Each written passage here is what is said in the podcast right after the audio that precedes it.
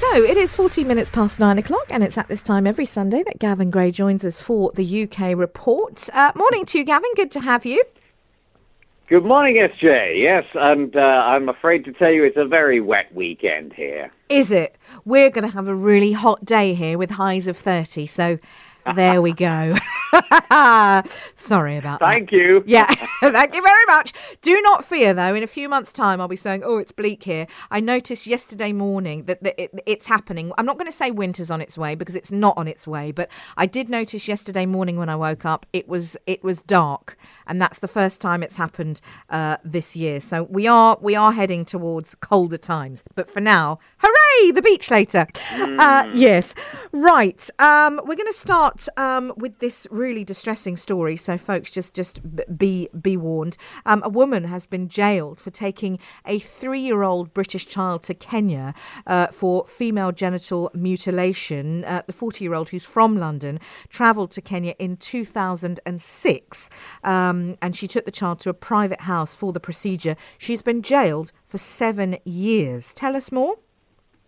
Yes, I, I'll spare you the, the details of, of course, what actually happened, but she has now become the first person, this 40 year old from Harrow, Amina Noor, the first person to be convicted of assisting a non UK person to perform FGM, or female genital mutilation. And she told the court that the mutilation was done for cultural reasons and was a procedure that she herself had undergone as a child, and that's why she took this little three year old. Now, as you mentioned there, back in 2006. So why the delay?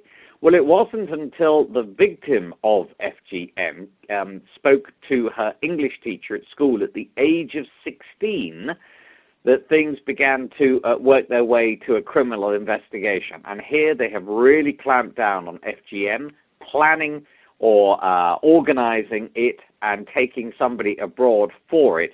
Um, have all uh, been uh, made illegal, and so consequently, uh, they caught her that when Noor was questioned, she denied anyone had made threats against her to force her to agree to it. Uh, and she said that she feared being cursed and disowned from her community if she failed to hand over the three year old.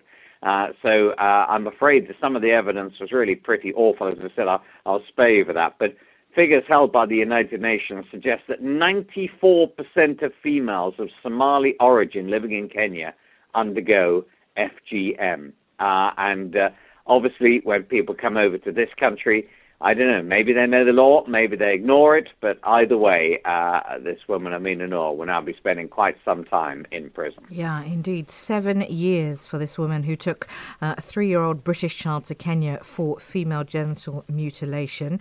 Uh, the UK government uh, has lost two more MPs in by election, which makes it, this is extraordinary, the worst performing Tory administration in by elections uh, since World War II.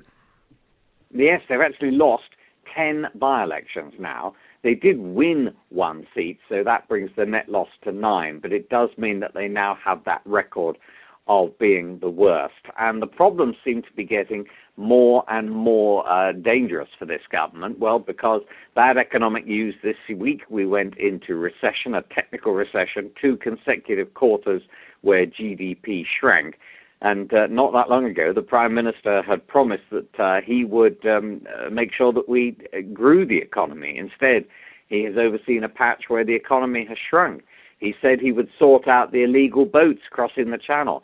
He hasn't. And during this big speech he made, he said, no ifs, no buts, it's results. And if I don't make the results, then you know to blame me. Well, that's exactly what people are doing.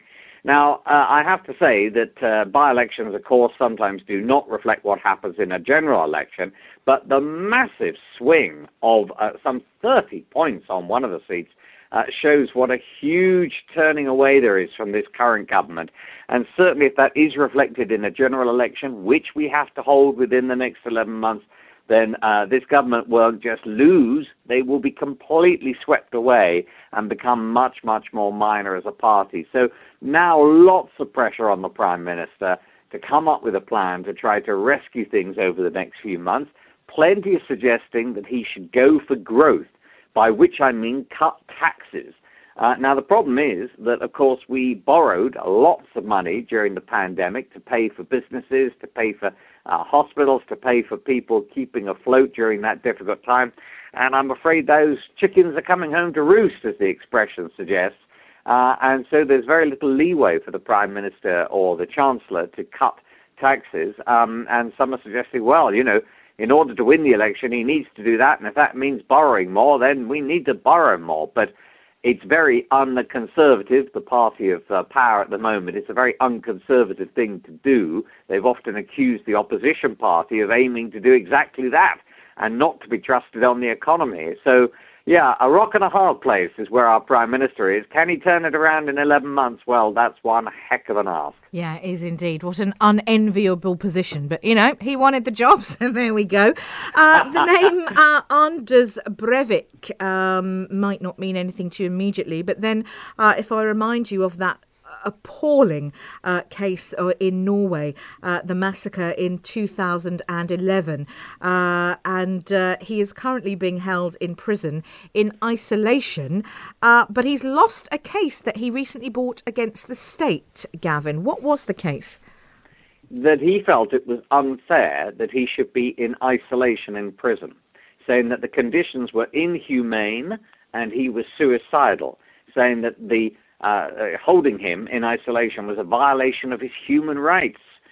Well, you may be pleased to know that the court ruled that was absolutely nonsense, and uh, he's saying that. Uh, uh, you know, he has committed such an atrocity, and uh, being held in isolation is not something that is against his human rights. As you mentioned there, he uh, he killed eight people with a car bomb and then shot dead another 69, most of them teenagers, at a summer youth camp on an island of Utoya back in July of 2011.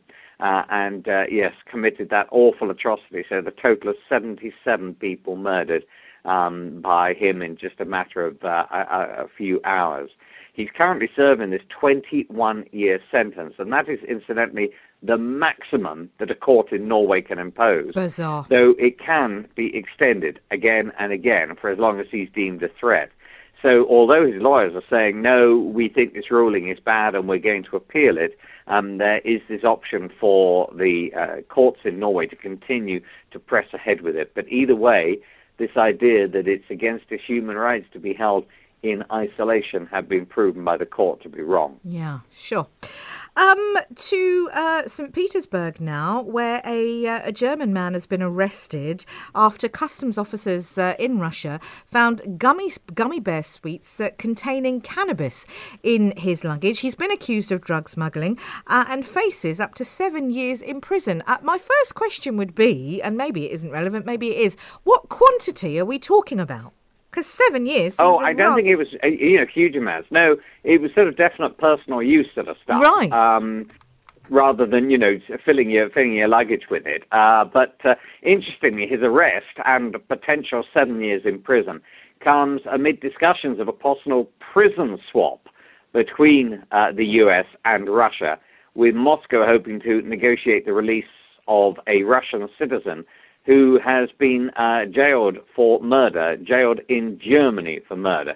So there is this distinct feeling that, oh, have you just arrested this guy for the uh, pungent smelling gummy bear sweets um, in order to get like a, uh, you know, a hostage, as it were, uh, to say, right, now we need to do a, a, um, a hostage swap, as it were, a prison swap with this person. Either way, um, highly unusual. Uh, obviously, the smell, the sweets did smell of marijuana, but you know, gosh, gummy bears. Um, now, it's not the first person to fall foul of uh, the imports. Uh, the American professional basketball player Brittney Griner back in February of 2022, so a couple of years back. Uh, she was sentenced to nine years in prison for drug smuggling after a small amount of cannabis oil was found in a vaporizer cartridge in her hand luggage at a Moscow airport. So, big warnings if you're going to go anywhere near Russia. Any type of drug over there could see you land a very, very long prison sentence. Uh, one of the things, Gavin, that I miss about England, and there's not many, I have to say, I, am I'm, but one of the things that I miss about England um, is the underground, and one of the things that I don't miss about England is the underground. Um, and so, I was interested to see this story. The London mayor has been accused of uh, expensive virtue signal, uh, signalling and mass political correctness because he's looking to uh, modify the famous London Underground map. What's what's he planning on doing, or is he doing? Well, as as you'll know, the, the current tube map is not just a piece of art; it's so well designed and, and made, but it also contains the names of the main underground lines, mm. like Central. Now, guess where that goes, everyone? Yes, it goes through the centre of London. The Northern Line, yes, it runs through the north of London down to the south. The District Line. In other words, all the lines tend to be location centered, giving you an idea of where they go. Now, what the mayor has done is these aren't new lines, but there are six lines on the overground in London. So these trains obviously run overground. Uh, and always in the past, they've not really been included in the main tube map, the main underground map, but they have been included in others. And to be fair, I do think that tourists probably get a little bit confused when they are superimposed on the other map, the, the main London Underground map. So good idea to give each line a name, good idea to give them a new colour as well. The problem is that he's not gone for location names. The Mayor of London has instead called one of them the Lioness Line after, yes, the achievements of the England women's football team. Mm. He's called another of them the Windrush line. Right. Now, the Windrush was the vessel that brought to the UK shores yep. um, some thousand people from the Caribbean, from Commonwealth countries in the Caribbean, to come and work to the UK. And another line is called the Suffragette line. Yes, celebrating how the community in the East End fought for women's rights. However, more than 250 people died in that particular campaign of women's rights, and uh, therefore some people are criticizing that. The other line's the Liberty line.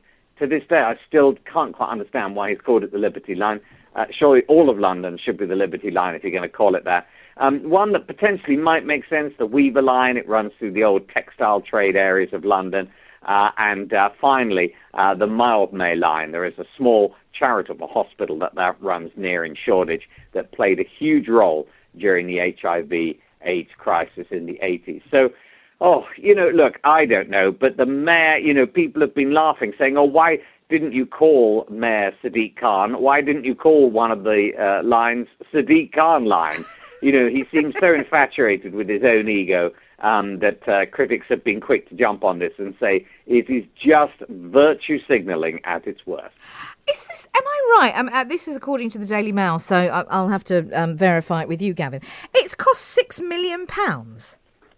Yes, also at a time when you know people are being youngsters carrying knives in London, being stabbed. At a time when London's got covered in vandalism and, and litter, you just think six million pounds 125 million South African rand Ridiculous. to paint some lines on a map. And a, yeah, but uh, uh it is slightly more than that. That's a slightly misleading figure. But frankly, if it costs more than 100 South African rand, I would have thought that was a bit too much. Yeah, I agree with you. That is, and I tell you what, it took me a good 23 years to uh, to to sort to, to get to know the London Underground because if you, I honestly I think that sometimes with tourists, although I'm not great with directions, full stop, but it took me a really long time of, of commuting yeah. in into uh, into Leicester Square where I where I used to work, um, to to kind of get get sorted and get acquainted and oriented with London. If if I had to go back now and it's all no, I just won't bother going into London because I wouldn't be able to work it out. The Windrush line and the no, no, no. It's the Central line. It's the District line.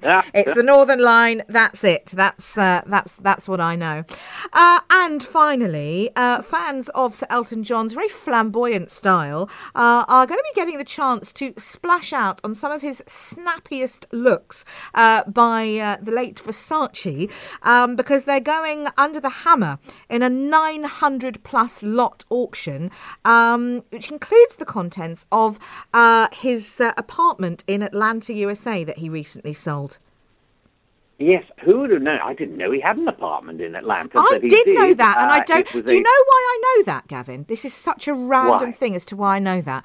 A few years ago on ITV, and it pro- must have been more than 20 years ago, there was a documentary about it was like a fly on the wall of Elton John.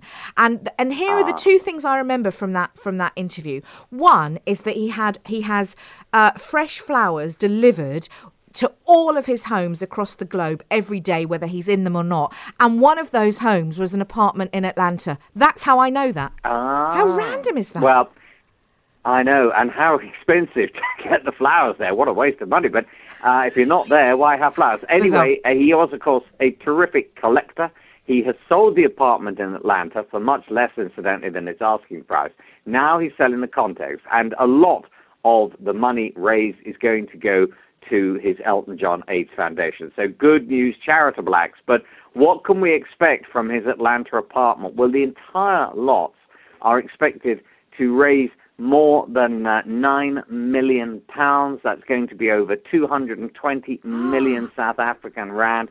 Um, I mean, what's there? Well, the wardrobe, the boots, the spectacles, his Ah. trademark spectacles, um, the jackets, the coats, all sorts. A, a piano on which he is said to have written some of his West End show hits from uh, some of the uh, shows that he's been uh, involved in writing the music for.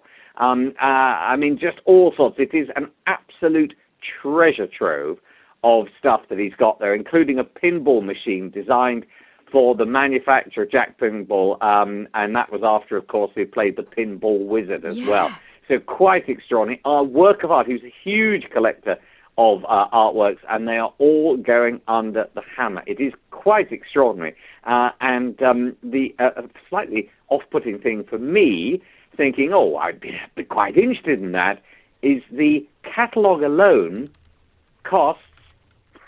No. Wait for it. A thousand South African rand. no. Yeah. So you don't even get to have a look. You don't. You can't even have a butcher's without shelling out a thousand rand. Yeah, no, you you can go online, but if you want a physical copy, then that's what that is. And uh, as I said, one of the big lots for me. Can you imagine owning this?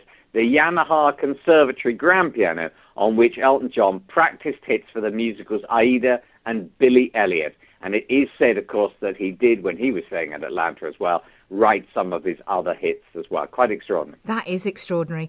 Uh, he's no tiny dancer. He's always our rocket man. Gavin Grey. Gavin Grey. Very good, SJ. Very good. Thank you very much indeed. We'll chat next week.